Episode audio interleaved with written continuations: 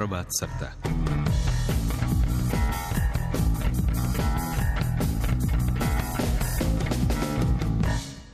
devet sati i dvadeset devet minuta. Dobar dan i dobro jutro želimo vam, poštovani slušatelji, u jutrošnjem izdanju Prve crte. Tonski je realizator Igor Bosak, ja sam Iruna Kastratović.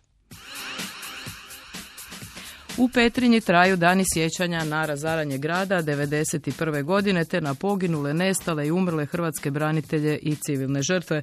Počelo je drugog rujna kod Skele Spasa u Nebojanu. Središnja manifestacija održat će se šesnaestog kada je devedeset prve bio najteži dan za Petrinju, a sve završava dvadeset devetog rujna na dan policije. U Domovinskom ratu stradalo je ukupno petsto devedeset osam Petrinjaca, branitelja i civila. U Prvoj crti s nama su dvojica od petorice u grupi mladih Petrinjaca koji su iz školske klupe uskočili u uniforme i uključili se u obranu svog grada. To su Goran Brebrić i Hrvoje Sekulić. Dobro jutro i dobro nam došli. Dobro jutro. Dobro jutro svim slušateljima. A s nama je i inicijator obnove Skele Spasa u Nebojanu, koja je mnogima bila jedini put u sigurnost. To je Mario Vuić. Dobar dan i dobro jutro. Dobar dan, dobro jutro. U uvodu smo čuli neke možda službene, ukratko službene podatke o danima sjećanja, nekim događajima koji su obilježili rujan devedeset prve u Petrinji. Od naših gostiju danas ćemo čuti onu drugu ljudsku stranu priče, dakle drugog rujna, evo počet ćemo od drugog rujna. Gospodine Brebriću, kad je počeo opći napad, vi ste već bili prešli u vojnike. Pa da, ja sam dobio poziv za tadašnju J N A, pa smo to, hvala Bogu, odgodili. I ovoga, e, kako je počeo rat u Petrinji? Mi smo još bili klinci, znači još se kupalo u tom drugom, u tom de, mjesecu rujnu na Kupi, i kraj nas su prolazili svi ti politički nekakvi skupovi koji su nam, koji nama nisu bili bitni. Ali jednog dana kad se stvarno zapucalo po ovom gradu, kad su stradali civili, vidjeli smo da to više nije ni igra, ni zafrkancija, i da mi moramo kao takvi koji smo voljeli svoj grad i volimo ga i danas, obraniti ga od ljudi koji su ga ubijali, palili, uništavali.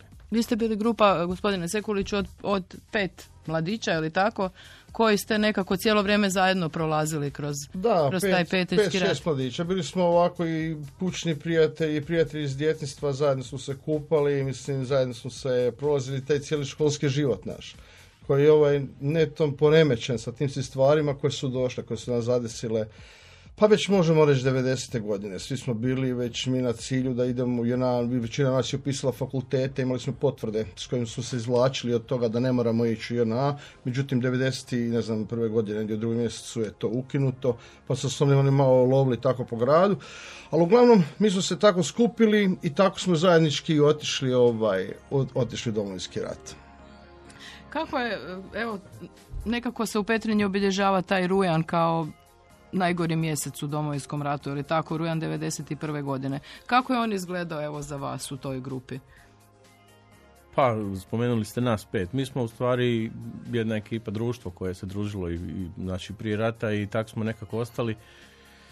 Nismo imali nikakvu selekciju kako, bi, kako je nas pet ostalo, u stvari, nek smo funkcionirali kao jedna cjelina. A taj rujan, ja u stvari osobno nisam vjerovao da će se to dogoditi. Ja sam mislio da će se to nekak nekakvi, kad su nastale demokratske promjene, da će se to nekak, nekakvim dogovorom, ali kad su došli prvi tenkovi u grad i kad se zapucalo, mislim, nama je to bila, mi smo bili djeca, devetnaest godina, danas klinci, ne znam, love Pokemon po nasipu, mi smo sa devetnaest godina pucali iz automatskih puški, znači što je nama, da, što je nama promijenilo u jednom danu život, i mi smo odrasli, znači za taj jedan dan. Od drugog devetog, čak i ranije, mi smo krenuli sa odrastanjem. Iako smo imali i ovoga nekakvih tih dječjih dječjih nekakvih ideja u tome svemu, ali shvatili smo to vrlo ozbiljno. Dobro, i ajmo malo ispričati kako je izgledao taj rujan. Što ste radili? Gdje ste bili? Uh, gdje ste ratovali? Što se događalo? Mi smo bili u samom centru Petrinje, znači uh, preko puta uh, današnjeg uh, trga hrvatskih branitelja, tad je to bio trg Josipa Broza Tita, znači dvjestotinjak metara od vojarne u gradu. I imali smo šta smo imali, znači imali smo nekoliko tih automatskih puškica i ne znam, svaki dan smo se malo prepucavali s njima i tako. A taj drugi deveti ja sam bio noćna u kriznom štabu, recimo, i otišao sam doma i mene je probudila pucnja. Taj drugi deveti. Hrvoje je bio baš ne, u gradu, on, je, grad. on može reći ovoga, baš taj drugi deveti kad je počeo napad, kad su ušli tenkovi u ne. grad, kad su... Gledajte, ovako, taj, taj drugi deveti, baš najviše su ušli su tenkovi u grad, sad nije bitno sad koliko je kako, mi smo se našli u gradu i moram spomenuti jednog mladog dečka koji je tad imao šesnaest godina, Mirko Bobinac, ovaj, i mi smo, oni su ušli u grad zaista kao jedni divljaci, kao jedni bahato neumjereni, Uh, i mi smo ispali jedan trombon kao na njih, mislim na taj tank koji jasno nije nigdje eksplodirao i taj tank, jedan primjer sam vam kažem, prvi uh, zapravo, drugi hita s tog tanka je bilo u, u prozor pravoslavnog popa, od pravoslavnog svećenika, kod kojeg sam ja išao na engleski. Znači, to nam govori o jednoj situaciji koliko su se oni bahato ponašali, znamo i ko. I onda su ušli dalje, jednostavno išli, ra, išli, išli jednostavno sravnat grad, uništavali bez veze i to je jednostavno jedna, jedno, jedna slika kako su došli. Znate, tu je, tu je svaka priča završena. U jednoj od emisija ste najavili, gospodine Brebriću, da ćete napraviti e, neko izdanje nekih smiješnih događaja iz rata, jer kao što ste rekli, bili ste mladi, bili ste malo i blesavi, ali tako. Da, adolescencija je to radila. I se svašta događalo, pa ste umjesto da nekakve psine radite u mirnodopskom, vi ste ih radili u ratnim uvjetima, da. Pa evo tako jedna od tih je bila i ona sa tom kadom, što mi je zapela za oko, pa evo ko će o to ispričati. Evo, ja mogu kako zajedno. To izgledalo s kadom. I ja mogu, po, ja mogu početi, a Hrvoje će završiti da se on kupa u stvari. Ovoga, e, pa mi smo stvarno bili klinci. Znači, u nekim stvarima smo ono, stvarno se igrali rata. Stvarno se igrali rata, što bi ovoga rekao e, naš e, zapovjednik e, Bojane Frankopan, Bruno Zorica Zulu, kaže, preživio sam skoro devetnaest godina legije, a vas dvojicu jedva. Ja smo već kod njega, upravo mi je on pao na pamet jer, jer je on kad sam ga snimala isto tako pričao da vam je znalo biti tako dosadno da vas je on namjerno slao negdje na neki zadatak tako da, da se zamis... u dosadi ne ozlijedite. Da, da, zamislite da. Koliko je njemu trebalo, on je morao čuvati te mlade dečke, da, on je čuvao nas, da. Kao naj, nama najveći otac. Mislim ono, on je, on je nas čuvao, možete mi misliti kako je bit, bilo njemu sačuvati nas. Da. Da se vratimo na kadu. Mi smo bili mladi, što kaže Goran, ali bili smo jako i zamazani i tada smo krenuli po kadu, što će Goran reći sad. Pa da, u stvari, ti higijenski uvjeti u ratu su bili malo otežani, znači nije, nismo se, ono što bi rekli, nismo se kupali, nismo se imali gdje kupat, nije tad bilo vlažnih maramica da, da se može malo pobrisati, ne znam se, šta. Nismo mogli stići. I u toj kući gdje smo mi bili smješteni bio je i štab. I tu su bili, znači... Božo Budimir ekipa, znači koji su vodili kompletne te operacije na Banovini i čuli su nekako lupanje na katu i sad uh, Igor Popović i Hrvoje, oni su ištemali kadu jer uh, nije bilo vode u kući, nek će staviti vodu iz bunara pa ćemo naložiti uh, ispod te kade vatru i Hrvoje će se prvi izgrijat vodu, da, zgrijat vodu pa će se on prvi kupati. A u to vrijeme dolaze znači nove snage mobilizirane sa područja cijele Hrvatske, ljudi dolaze u strahu koji su znači na nepoznato područje gdje se non stop granatira, puca se, ne znam, hitna, hitne stalno voze, ranjene, mrtve i normalno ljudi su izbezumljeni i taj, ja se sjećam pogleda tih ljudi kad je Hrvoje ušao u kadu, mi smo naložili vatru i on je i tad je počeo minobacički napad gdje je on gol trčao po toj livadi, mislim ono šta se dogodilo u glavama tih ljudi koji su to, to gledali. Do ceste. Kada je bila ne, ne, ne, na jednom ne, ne, livadici do ceste gdje su prolazile te, prolazile te kolone.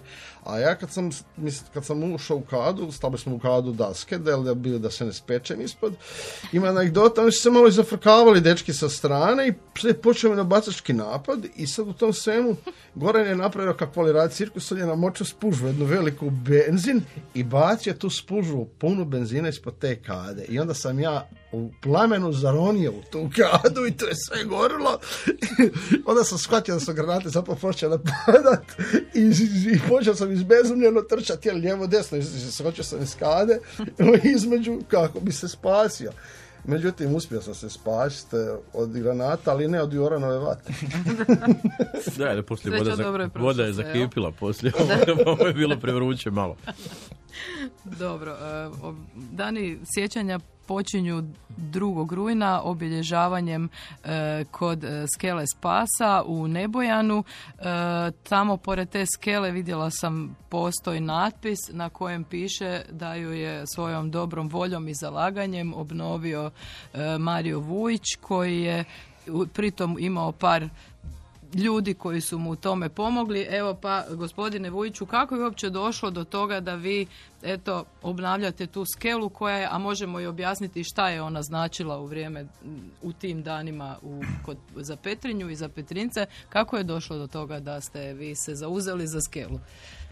Pa da, isto ovoga, nekako to da skratim priču, znači ti napadi na Petrinju, ja sam to ko klinac isto doživio, ja sam tad imao devet godina i sjećam se zbjega tih ljudi, a to se kolona protezala kroz čitavo čita moje selo Neban, ono je oko neki četiri kilometra, plus doratni dva i pol do te skele, znači imali smo kolonu ljudi do oko šest kilometara koja je preko te skele prolazila, to je bio jedini nekakav izlaz na sigurnu lijevu obalu Kupe prema selu Letovanić pa dalje prema Zagrebu i koje kuda, a istovremeno je skela preuzela hrvatske vojnike nazad na desnu obalu Kupe koji su do, dolazili spasiti ono što se spasi da, i na sreću uspjeli su u tom naumu, znači ono Farkašić bitku i tako dalje, mm-hmm. i u Neba nepreta nikad nije ušao. Mm-hmm. Ja smatram upravo radi te skele ponajviše.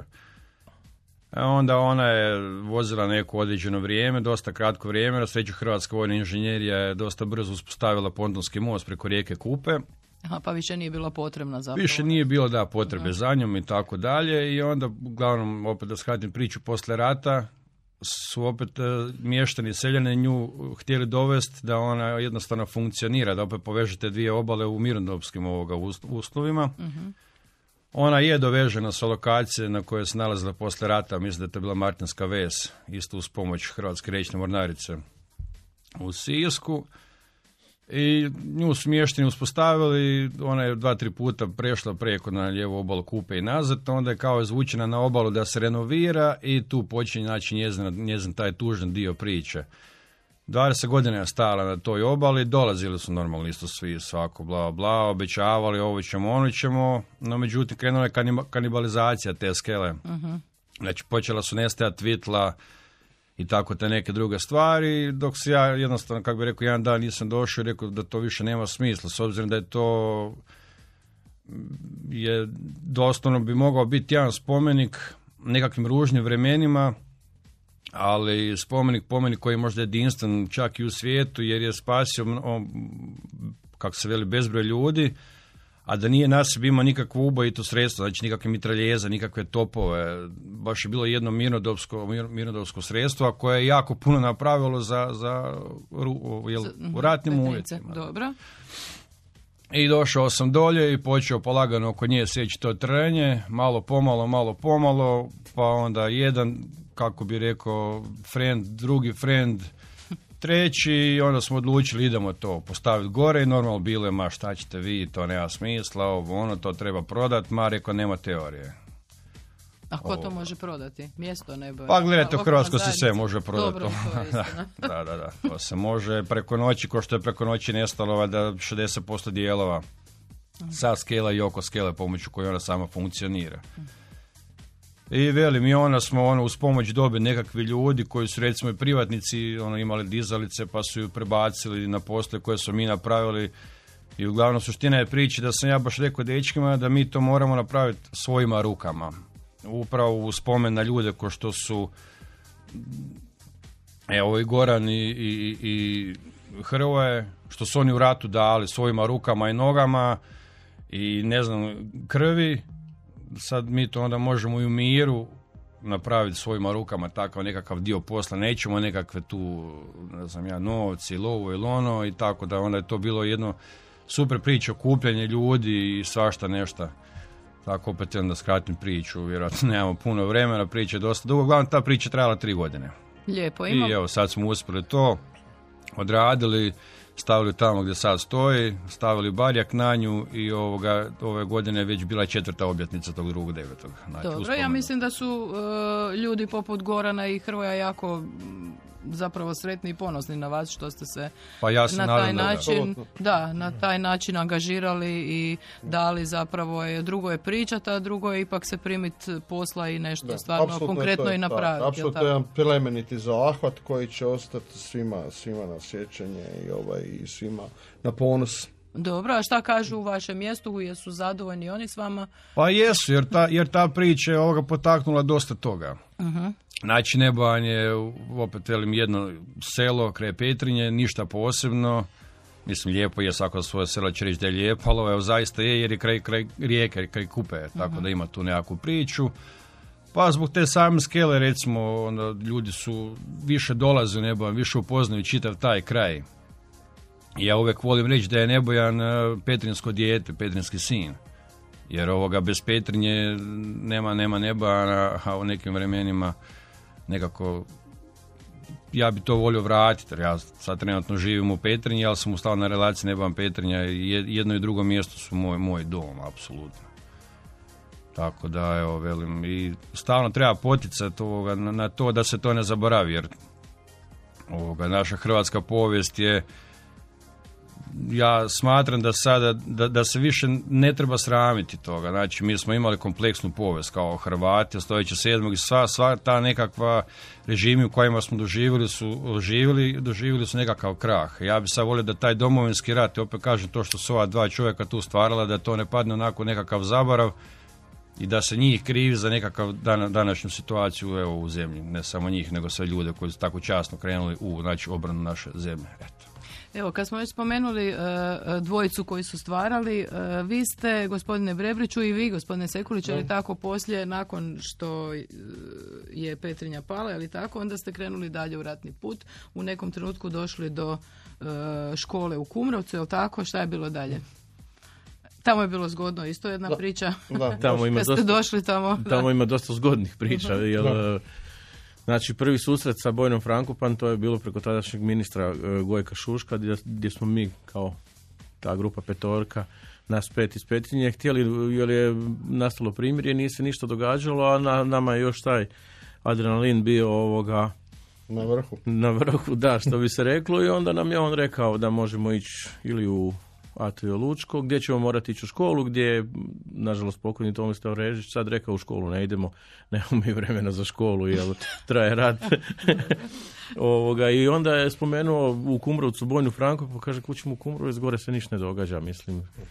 Kad smo došli gore, ušli smo, znači, u tadašnju političku školu, to je bila baza Bojne Zrinski Frankopan, specijalne postrojbe. I jedna gospođa nam je rekla, stvari mi smo ušli onak kako smo došli iz Petrinje sa tog bojišta, nismo bili ni isto obučeni, imali smo različito oružje na sebi, bili smo raščupani, nismo se ni baš pretjerano ni kupali tad jer nismo imali uvjeta. I ovoga, no, rekla ko je ove divljake pustio unutra i onda je Tomislav pružio papir, evo gospodo sjednite zato što je bio u potpisu Gojko Šušak. I tu kreće znači ta naša avantura sa Bojnom Frankopan, komando obukom, legionarima koji su došli iz legije stranaca koji su nas obučavali, gdje smo prošli cijelu Hrvatsku, Bosnu i Hercegovinu. Kroz... Jedna jedinstvena formacija u specijalne postrojbe glavnog stožera Bojana Frankopan, jedinstvena formacija i u svijetu može se reći, a pogotovo kod nas u zemlji. Tako jedna, jedna časna velika postrojba koja za sebe nosi ime i djela. I ovaj, ponosna je što smo, što smo dio te postrojbe, što smo prošli cijelu Hrvatsku s njom i sa našim zapovjednikom Brunom Zoricom Zulom i sa našim kolegama, prijateljima, braćom koji su u toj bojni bili. I danas nam je ponos biti dio te udruge specijalnih postrojbi koje ne samo da ima aktivnosti normalno u smislu komemorativnih aktivnosti, nego ta udruga sada djeluje vrlo, vrlo aktivno i na, i na obrazovnom području u Hrvatskoj i, i skuplja mlade ljude oko sebe, radi projekte. Tako da nismo stali, ja kažem, niti ćemo stati, probat ćemo prenijeti to na mlađu generaciju, ne što se tiče, ne samo te, do, ovaj, tekovine, što ja kažem, Domovinskog rata, nego i, je, nego i taj jedan, uh, jedan obrazovni dio, jedan, jedan, jedan, jedan strukturalni dio te te, te naših ljudi, jer, jer da, ta udruga zaista i ti ljudi koji su bili u Bojani Frankopan, koji su bili, tu ima razno raznih profila. I od liječnika, i od, i od šta znam, i od e, profesora. To je sastavljena postrojba od kvalitetnih ljudi. I, i mislim da možemo i kroz udrugu djelovati tako da tu kvalitetu prenesemo i na, i na obitelji i, i sve što je vezano uz našu udrugu. Kad sam slušala uh, uh, Gorana kad je pričao u jednoj od emisija o, uh, o tim rujanskim danima u Petrinji, uh, onda ste spomenuli recimo da ste vidjeli tenkove kako prolaze pored O T P banke, jel? A zadnji da. put kad sam bila u Petrinji te banke više nema zato što je bila oštećena jako u potresu i naknadno je srušenja. Znači, i, znači to je zapravo ono strašno kad pogledaš uh, koliko je to bilo razaranje tada i sad onda poslije ovog potresa ponovno razaranje Petrinje gdje da. ste vi opet se uključili na neki način u obranu grada, jel? Tako da. Da, čak, čak nam danas zna, zna pobjeć e, fraza prije rata. U stvari nije prije rata, nek prije potresa. Uh-huh. Tako da je to, mi to povezujemo, vjerovatno ima neka poveznica. Im, imali ste i tu neku dragovoljačku volontersku potrebu, tako ste da, nazvali. Moramo znati, moramo poznavati jednu, jednu onajme stvar, da je e, elementarna katastrofa. Ne, ne govorim nepogodi, jer to je katastrofa stupanj više od rata i, ovaj, i svakako da mi koji smo bili devedeset prve tamo, odmah smo se osjećali dvadeset prve takvi. Uh-huh. Mi smo dužni, mi smo dužni da to odmah obranimo i sad pa smo u tom svemu i vodili volonterske postrojbe i, i pomagali i stožeru i tako dalje. I običnim ljudima na sve strane šta smo mogli dati, odmah smo dali. Dobro, i možemo onda sada sve naravno zanima šta vi kao Petrinjci mislite, kako ide obnova, kakva je situacija sad s time? Pa čujte, gledajte, obnova svakako, ja, po mojem mišljenju, ja imam individualno mišljenje, ovaj, može se neko složiti ili ne, i mislim da obnova Obnova, obnova ide dobro koliko, koliko može ići. Zeleni naljepnici su išle prve, se idu prve, već su ti dimnjaci, ajmo reći, napravljeni. Ja znam da je teško ljudima u crvenim naljepnicama, da ljudi su u kontejnerima i znam da će duže čekat možda, ali moramo biti svakako tu razboriti, tolerantni prema svemu, moramo biti strpljivi. Nije to tako lako. Čovjek je, čovjek je sam po sebi tako složen da je, da je nestrpljiv. I sad, zašto nije moja kuća, zašto su ovi onaki, zašto, zašto onako, jednom je dopalo jedno, drugom je dopalo ovo. Moramo u taj trend biti svi tolerantni i ako sad, u ovom trenutku, ako, kad već imamo taj potres, ako se kao ljudi ne povežemo, sada nećemo se nikad povezati. Zato, zato molimo, molimo za toleranciju, za razboritost, za sve, puno strpljenja i jer iza nas su teški dani. Dobro, ali ima i, i, i ljudi koji nisu toliko pa, pomireni da, ja mislim, s aktualnom situacijom, sigurno sam. Da, ja mislim da, da, je, da je dvije godine skoro strpljenja, malo i previše ovoga i da je vodeći ljudi na vodećim mjestima, ne mislim na lokalne koji daju sve od sebe, nego mislim na, na vladu Republike Hrvatske da je mogla malo povući više i da se ta Petrinja mogla obnoviti. Kako se, ne znam, Banja Luka obnovila za vrijeme potresa, ne znam koje je to bilo, šezdeset i neke, pa Skopje, pa ne znam, Turska, pa ne znam, ovi svi što su se obnovili u roku godinu dana napravili su nove, nove, nove, ovoga, nove gradove, tako smo i mogli mi sad navodno koče konzervatori. Pa mislim ono, konzervatori ne uređuju taj dio centra, strogog centra gdje se nije, gdje ljudi u, u principu nisu ni stanovali. Nek, ne, nek izmjeste ljude iz kontejnera i nek se ljudi vrate kućama. Mislim da je to prvo što bi se trebalo napraviti, kao što smo se mi devedeset pete vratili kućama pa smo to i obnavljali sami uz pomoć države, tako da sad nas ne granatiraju, sad imamo ovoga slobodu gdje bi trebali što prije vratiti ljude iz kontejnera svojih. Možda je to dobro što Goran govori, ali ovaj moramo poznavati jednu stvar, da prije u Jugoslaviji bio jedan centralistički sistem, jedan centralistički režim koji su, gdje, su malo, gdje su bili malo drugačiji zakoni, gdje je bilo odmah plug and play, gdje se moralo odmah raditi, direct drive. Kako se reklo u komitetu, tako se radilo. Danas ovdje zakone više nisu takvi, danas imamo veliki problem s administracijama, možda u Petrinji i tako dalje. Postoje druge otežane okolnosti koje nas zavlače. Dobro, u ovom slučaju plug and play možda i ne bi bilo tako loše. Inače, gospodine, bilo bi super. Gospodine Brebriću, da, dakle, da. imamo još evo pola minute, znači koncert Lora sa, s time završavaju, moramo to spomenuti, s time da, završavaju da. Dani sjećanja. Goran Brebrić i Loras. Goran Brebrić i Loras, to je band domoljubne glazbe gdje ja pišem riječi, tekst, tekstove, glazbu. I ovoga, dvadeset devetog na dan policije završavamo sa danima sjećanja koncertom u dvorani druge osnovne škole i ja vas sve pozivam. Jer koncert je vrlo interesantan, na mojim koncertima većina ljudi plače. Što je ono. Ako ja, žele dobro plakati. Ako želite dobro plakati. Neka dođe. Malo je to, da. Da. Hvala vam puno, evo brzo je vrijeme prošlo. Hvala vam što ste došli jutros u, u prvu crtu. S nama su poštovani slušatelji jutros bili u proteklih dvadesetak minuta e, Petrinjci, Goran Brebrić, Hrvoje Sekulić, e, obilježili smo dane sjećanja u Petrinji, inicijator obnove Skele spasa u Nebojanu Mario Vuić, od nas radija tu smo bili tonski realizator Igor Bosak, ja sam Iruna Kastratović. Na programu smo ponovno za tjedan dana utorak ujutro u devet i trideset.